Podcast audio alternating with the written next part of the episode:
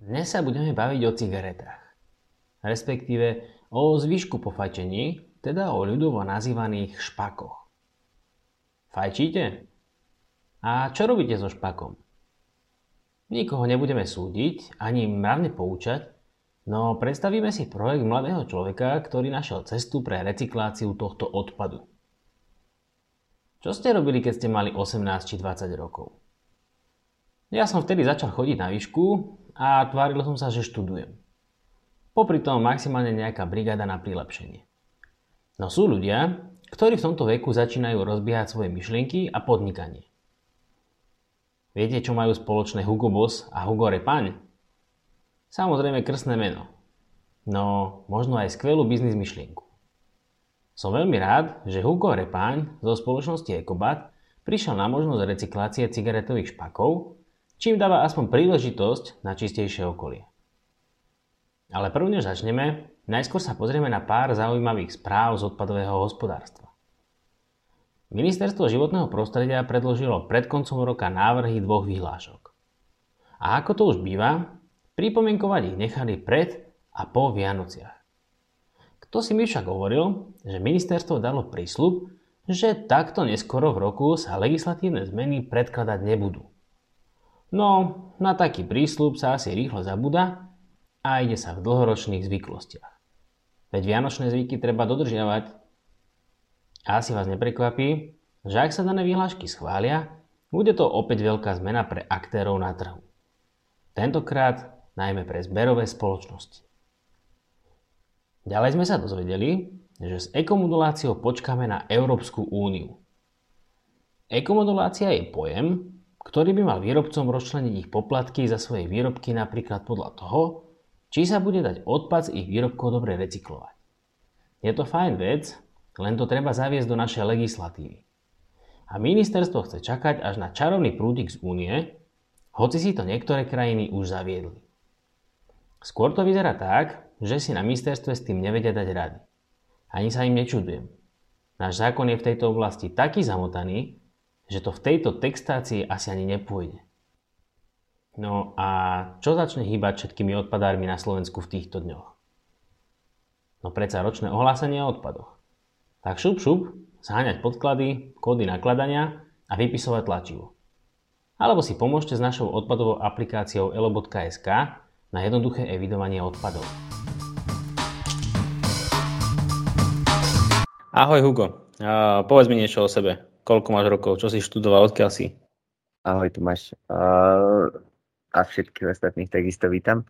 Uh, som Hugo Repaň, mám 21 rokov, pochádzam zo Žiaru nad Hronom, ale v súčasnosti už som v Bratislave kvôli štúdiu na vysokej škole a tak ďalej.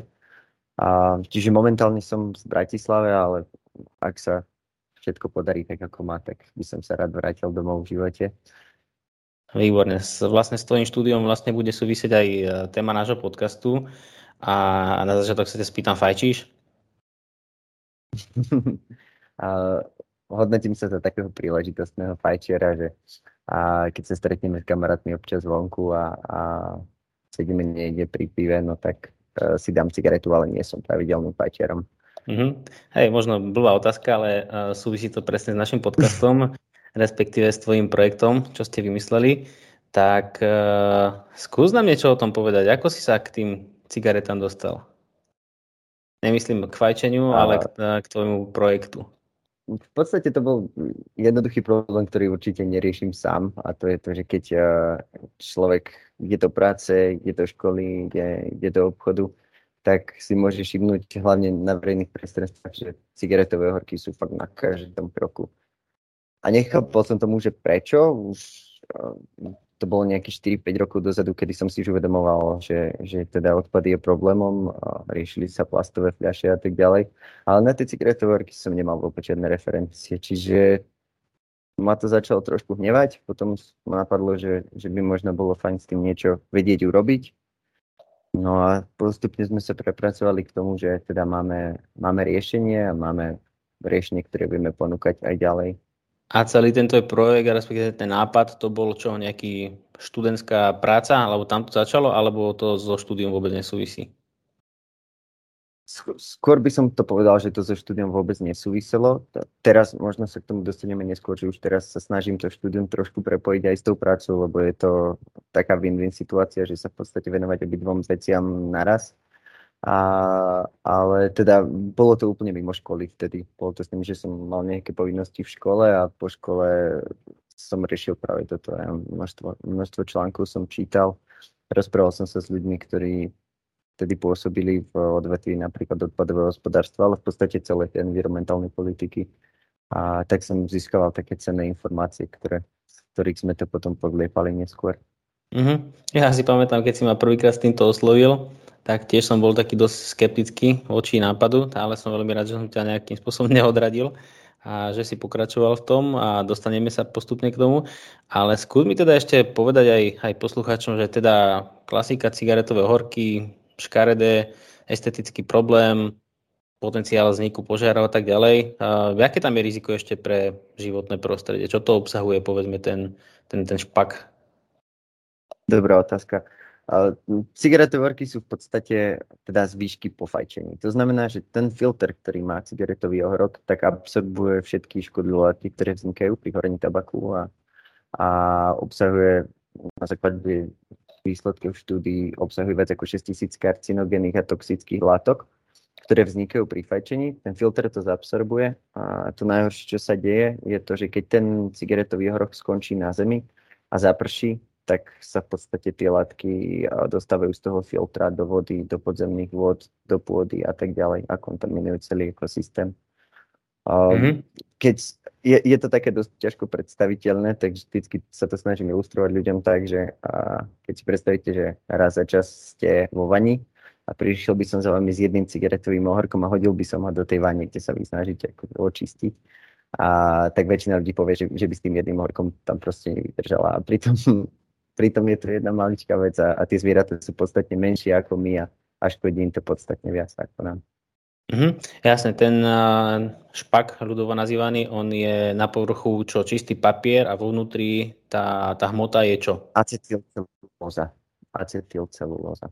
Je to v mhm. podstate mm-hmm. prírodný materiál, ktorý je ale neskôr syntetizovaný a vzniká z toho bioplast a rozklad, jeho rozklad môže trvať v závislosti od tých podmienok až do 15 rokov. A čo je pri tých kvantách, ktoré každý deň vznikajú, tých cigaretových horkov, uh, enormné množstvo. A, a práve to bol asi taký hnací motor, ktorým, ktorý ma stále posúval vpred, že, že je to skutočne problém a stále, stále proste ten problém narastá. Jasné. No a s tým súvisí bordel po uliciach, bordel v prírode, špak sem, špak tam. No a je super, že teda vymysleli ste teda nejaký svoj projektík, Vymysleli ste nejakú recykláciu týchto špakov, čo sa dá, zdá možno až trošku absurdné, ale je úplne super, že nejakým spôsobom ukazujete, že aj toto je problém, aj toto sa dá riešiť. Skús nám teda povedať tú tvoju myšlienku, čo to vlastne je. Čo tam robíte? Uh-huh. Ke, keď som sa dostal k tomu projektu, tak sme museli vyriešiť asi dva základné problémy. Prvým bolo to, ako sa dostať k tým cigaretovým ohorkom a potom, keď sa k ním dostanem k nejakému väčšiemu množstvu, tak čo s nimi ďalej robiť. Čiže na to, aby sme ich dokázali tie cigaretové horky niekde zhromažďovať, tak sme vyrábali, teda vyrábame s jedným slovenským výrobcom také špecifické zberné kontajnery alebo zberné nádoby, popolníky ľudovo, a, ktoré sú umiestňované na, na frekventované miesta, kde sa pohybujú fajčiari najviac, kde najviac fajčia. A tie nádoby sú označené, teda motivujú tých fajčerov nejakým jednoduchým sloganom, že vhoď cigaretový horok a pomôžeš prírode. A, a teda fajčerov k tomu, aby tam ten cigaretový horok vhodili a v podstate je to potom už bežný systém, že a, tá frekvencia zvozuje väčšinou raz mesačne, keďže ten špak je malý a ten zásobník je dosť veľký. Čiže raz mesačne potom v rámci zvozu zvezieme popolníky, prinesieme ich ku nám na prevádzku v žiari nad Hronom a tie cigaretové ohorky najprv prechádzajú sušením, melieme ich a v podstate výsledkom toho recyklačného procesu je celulózový produkt, acetylcelulózový produkt, ktorým sa modifikujú asfaltové zmesy. Teda vyrábajú sa z toho cesty. Čo, čo to znamená? Prihodíte to do asfaltu alebo nejakým spôsobom inak sa to využíva? do asfaltu, do špecifických receptúr asfaltu, kde je vysoký obsah bitumenu, toho ropného spojiva. A asfalt sú v podstate dve základné ingrediencie alebo súroviny. A to je kamenivo rôznych frakcií a asfalt, no, bitumen.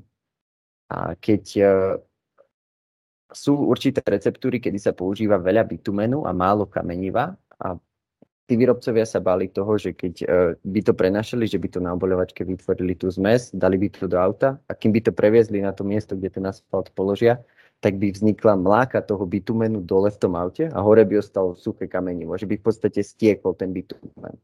Uh-huh. A, a kvôli tomu sa tam pridávajú vlákna, za bežnej okolnosti celulózové vlákna, ktoré v podstate majú za zabraniť stiekavosti toho, toho bitumenu po, uh, tej zmesi, aby sa držala, držal ten bitumen hore s tými kameňmi. No a v súčasnosti sa na to teda používa bežný celulózový produkt, ktorý vzniká z papiera, pri, pri horšom ešte z dreva. A e, my dokážeme tento produkt, ktorý sa musí získavať takto, e, nahradiť odpadom, ktorý nemá žiadne iné využitie. Čiže nahradíme mhm. bežnú celulózu tým našim acetylcelulózovým granulátom. Hej. A ten proces u vás v Žari nad Hronom na prevádzke tak spočíva v čom? V podstate je to taká fyzikálno-mechanická úprava toho materiálu. Tam nenastáva žiadny chemický proces v rámci toho recyklačného procesu, a, ale skôr sa zameriavame na to, aby sme uh, prv dotriedili ten odpad, ktorý k tam príde, lebo nie vždycky v tých uh, popolníkoch končia, a to asi všetci dobre poznáme, že nie vždycky tam skončí ten odpad, ktorý má. A čiže tam najprv ide nejaké prvotné dotriedenie a potom v rámci toho procesu uh, sú tie ohorky jednoducho vyextrahované z toho práve tie filtre, tabak prepadáva cez sita a finálnym produktom je v podstate cez, keď cez peletizačný list prelietávajú tie filtre a vyrába sa z toho ten granulát. Mm-hmm. A taký granulát potom odovzdáme výrobcom asfaltových zmesí a, a ten s tým naloží a v podstate má šancu vytvoriť ekologickejší produkt a tie asfalty môžeme zase trošku viac ozeleniť. Dobre, a z pohľadu odpadov k vám prichádza odpad, u seba to spracovávate, výstupom je výrobok, to máte normálne certifikované, áno, do tých asfaltových zmesí? Áno. A v podstate to, to, bol, to bol ten začiatočný boj, ktorý, ktorý bol dosť ťažký a hlavne kvôli tomu, že som dosť mladý. A možno keby to riešil človek starší, dôveryhodnejší v takýchto veciach, tak by, by to bolo možno jednoduchšie, ale keď som v 18-19 chodil po tých akreditovaných laboratóriách a prosil ľudí, že nech mi zamiešajú cigaretové ohorky do, do asfaltovej zmesi, no tak im to bolo trošku uh, také nepríjemné, alebo nechceli tomu veriť, mm, tak Takže tie začiatky boli ťažké, ale postupom času sme sa dostali k tomu, že teda akreditovaný labák nám spravil tie testy a následne sme dostali certifikát na náš produkt. Mm-hmm. No ty sa vieš napríklad pochváliť zaujímavou referenciou, čo som si študoval o vašej firme, napríklad firma Amazon, že s ňou spolupracujete v Seredi, tak myslím si, že to je veľmi pekný, neviem či začiatok, alebo už pokračovanie vašej činnosti Ďakujem pekne. No. Je, je to taká najväčšia naša ryba, s ktorou spolupracujeme a v podstate, v podstate sme tomu tiež prišli ako a, trošku náhodou, ale je to super, že, že sme to teda zabehli a fakt, že z Amazonu nám chodia najväčšie kvanta odpadu, tam, tam sú mm. tisícky zamestnancov, čiže a, oni nám dokážu odovzdať mesačne desiatky tisíc ohorkov. Hm. Dobre, kam chcete tú službu teda smerovať? Viacej k, povedzme k tým firmným prevádzkam, kde je možno väčší výskyt ľudí na nejakom menšom priestore, alebo aj normálne do ulic, do miest? V podstate začali sme v súkromnom sektore. Chcem, rád by som to rozdelil do takých dvoch základných kanálov, že teda súkromný a verejný sektor. Tak v rámci toho súkromného sektora bolo jednoduchšie ten proces celý implementovať, že to nemusí prechádzať cez cez mnoho procesov, ktoré, ktoré momentálne sú v rámci verejného sektora, teda v rámci samozpráv. Čiže nám bolo jednoduchšie dohodnúť sa s nejakou firmou, ktorá, ktorá mala záujem o takúto zelenú inováciu u nich. A ten proces je dosť jednoduchý, pokiaľ sme išli do firmy. Firma sa nám ozve a s tým, že majú v súčasnosti vyhradené nejaké fajčiarske miesta, na to fajčiarske miesto im osadíme náš popolník, spravíme k tomu takú sprievodnú kampaň, aby, aby to teda aj tí zamestnanci uh, mohli vedieť, čo sa deje s tým odpadom ďalej, že komu tým dokážu pomôcť. Aké množstvo ste pripravení momentálne spracovávať? To množstvo... Zatiaľ kapacity vôbec nemáme naplnené, čo ma teší. A čiže v súčasnosti neuvažujeme nad tým, že by sme museli zvyšovať napríklad výrobné kapacity. Tam, tam by išlo mm-hmm. milióny ohorkov mesačne. A, ale s, myslíme na to, že v prípade, že by sme sa napríklad dostali, tá legislatíva ohľadom cigaretových ohorkov sa začína dosť meniť a od roku 2023 bude na cigaretové ohorky platiť aj rozšírená zodpovednosť výrobcov. Čiže je tam potenciál toho, že by, sme, uh, že by sa tie cigaretové ohorky riešili viac aj v mestách, na verejných priestranstvách a je prirodzené, že by toho odpadu bolo viac. A čiže sme pripravení potom tie prevádzky možno ešte prerozdeliť na ďalšie dve, že by sme mali frakciu na východe, na strede a na západe. Mhm. Ako to funguje v zahraničí? Tiež nejaké takéto projekty existujú? Smutne. Francúzsko nám ide príkladom v odpadoch asi celkovo a, a takisto aj v tomto sú v podstate takou lastovičkou, u ktorej to funguje už asi, myslím si, 5. rok, kde teda majú podobné spoločnosti ako sme my, teda že ponúkajú nejaké riešenie a ponúkajú to práve firmám a, a už fungujú aj vo verejnom sektore, a, ale sú to fakt len také maličké lastovičky. Ale tým, že bude tá legislatíva od budúceho roka, a dokonca presne v tento dátum, takto rok, uh, budú tie cigaretovorky v rozšírenej zodpovednosti výrobcov, tak uh, dúfam a verím tomu, že, že členské štáty to začnú viac riešiť a ak sa podarí, tak by sme možno v tom vedeli figurovať a minimálne pomôcť tým krajinám okolo. Aby sme to zvládli z hľadiska toho hmm. manažmentu teda. V podstate recyklácia je, je tiež vždy závislá na koncovkách, no a ako hovorí, že v podstate um, aj Európa dosť spí možno v týchto ohorkoch, respektíve na Slovensku a asi ste úplne jediní, ktorí niečo takéto spracovávajú, čiže tiež vlastne z pohľadu tej nejakej rozšírenej zodpovednosti výrobcov, a ak nebudú recyklačné zariadenia, tak síce zbierať sa môže, ale recyklovať sa to bude veľmi ťažko. Aký máš pohľad na to? Rozumiem nerobím si nejaké falošné nádeje, že, že by nám s tým dokázal niekto pomôcť, čo sa týka akože tej samotnej recyklácie.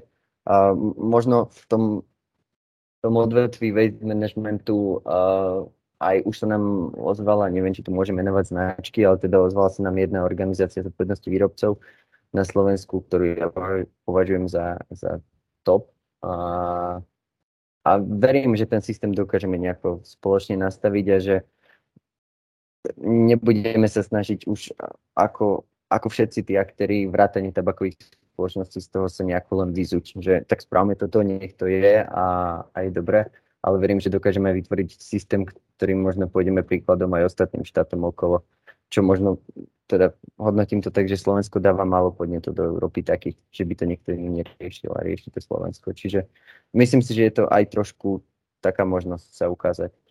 Hej.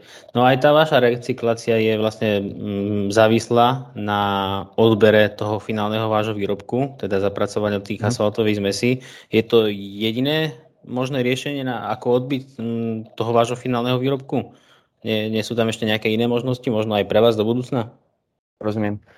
Uh, ťažko povedať. Uh, skôr si myslím, že riešenie, na ktorom v súčasnosti pracujeme, alebo teda ktoré máme sfunkčené, tak je uh, je dostatočné z hľadiska tých kapacít a toho odbytu a keď sa to dokáže dobre zabehnúť, tak ten systém bude akože nekonečný, lebo cigaretové horky predsa len nevážia toľko a mm. asfaltov sa robí enormné množstvo a tam ide určité percento, 0,5% na hmotnosť asfaltovej zmesi. Čiže my podľa mňa nie je možné, aby sme niekedy v živote všetky asfalty, ktoré sú vyrobené na Slovensku, dávali cigaretovými ohorkami, lebo ich nebudeme mať dosť. Aj keby sme zozbierali všetky, ktoré sú na Slovensku.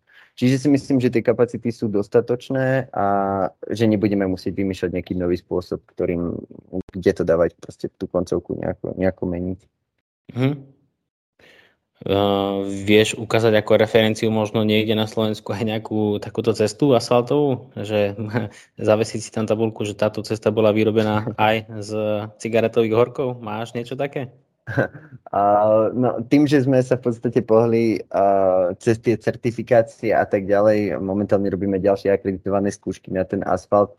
Uh, my sme už dohodnutí s jedným výrobcom asfaltu na Slovensku, že teda ideme do toho, pôjdu do toho s nami, majú to záujem, len uh, potrebujeme enormné množstva, ktoré zatiaľ nemáme. My máme na sklade okolo 150-200 kg tohto materiálu a, a oni od nás potrebujú tisícky kilogramov, okolo 2 až 3 mhm. tisíc. Mm. Čiže, čiže v mhm. súčasnosti v podstate zbierame to množstvo, ktoré by bolo reprezentatívne už v tej asfaltovej zmesi. No a ale čas, často mi je vytýkané to, že či to slovenské cesty, ktoré sú už dosť rozbité, potrebujú ešte, aby sme tam dávali špaky.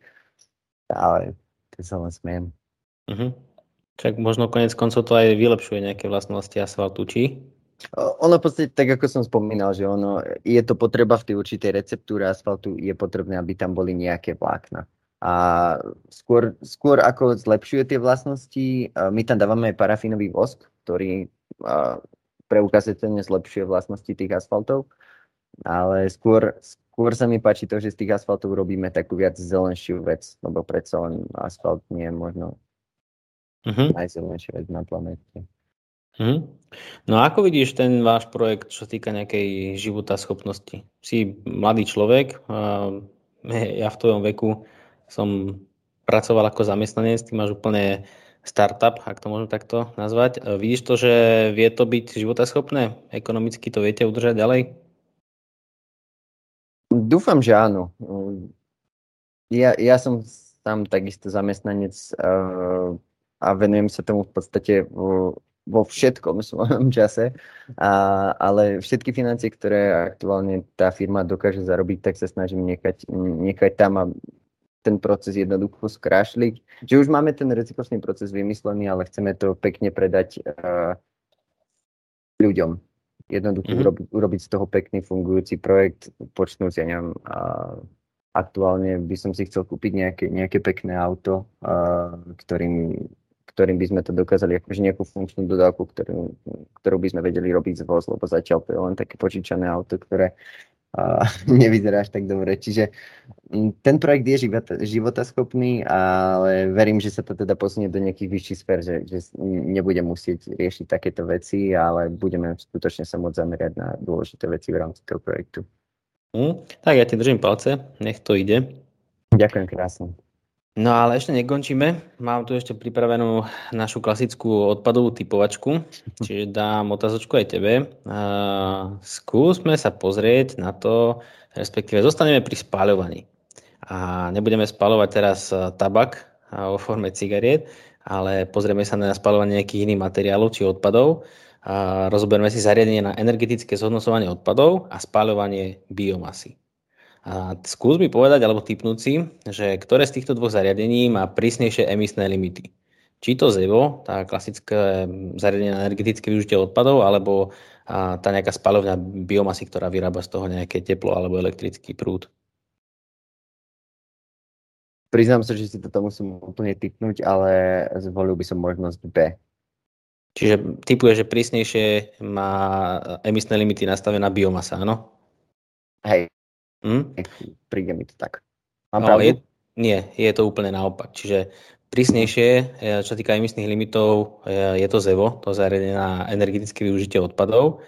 A či už je to pri parametroch tuhých znečistujúcich látok alebo NOx, oxid uhličitý či oxid siričitý, tak všetko má vlastne klasické mm, spalovacie zariadenie, to ZEVO, prísnejšie nastavené ako to, tá samotná biomasa. A to je ten paradox, na ktorý by som akože chcel poukázať, že v podstate tie nejaké spalovne štiepky biomasy máme kľudne aj na sídliskách, ktoré vyrábajú nejakú, nejaké teplo pre centrálne vykurovanie, kde je to úplne v tesnej blízkosti ľudí a je to úplne v pohode pre ľudí. A hoci to ďaleko viacej možno špiní to životné prostredie, to ich ovzdušie ako to samotné zariadenie na energetické využitie odpadov, ktoré má tie emisné normy ďaleko prísnejšie nastavené. Čiže inými slovami, spalovanie štiepky je výrazne emisne škodlivejšie ako zariadenie na energozhodnotenie. Tieto hm. údaje máme z Bielej knihy odpadového hospodárstva, ktorú vydal kolektív autorov pod vedením spoločnosti Evia. No a na záver, prosím ťa, daj mi nejaký tvoj hudobný tip, čo rád počúvaš. Môj hudobný typ. Zostaneme na Slovensku. Ja mám celkom rád súčasnú umeleckú kultúru, hudobnú kultúru, ktorá je na Slovensku. Čiže Corben Dallas, Billy Barman, také, také skôr festivalové záležitosti. Uh-huh. To, je, to sú aj moje obľúbené. Niečo konkrétne vyberieme? A Corben Dallas a pesnička Jeseň Jachka. Uh-huh. Výborné. Super. Hugo, držím palce, nech sa ti darí, nech sa vám podarí uh, ohorky rozbehnúť vo veľkom, nech je to vynikajúca príležitosť možno aj pre to Slovensko, ako hovoríš, ako nejaká ukážková technológia. Držím palce. Tomáš, ďakujem krásne a prajem všetkým ešte pekný deň.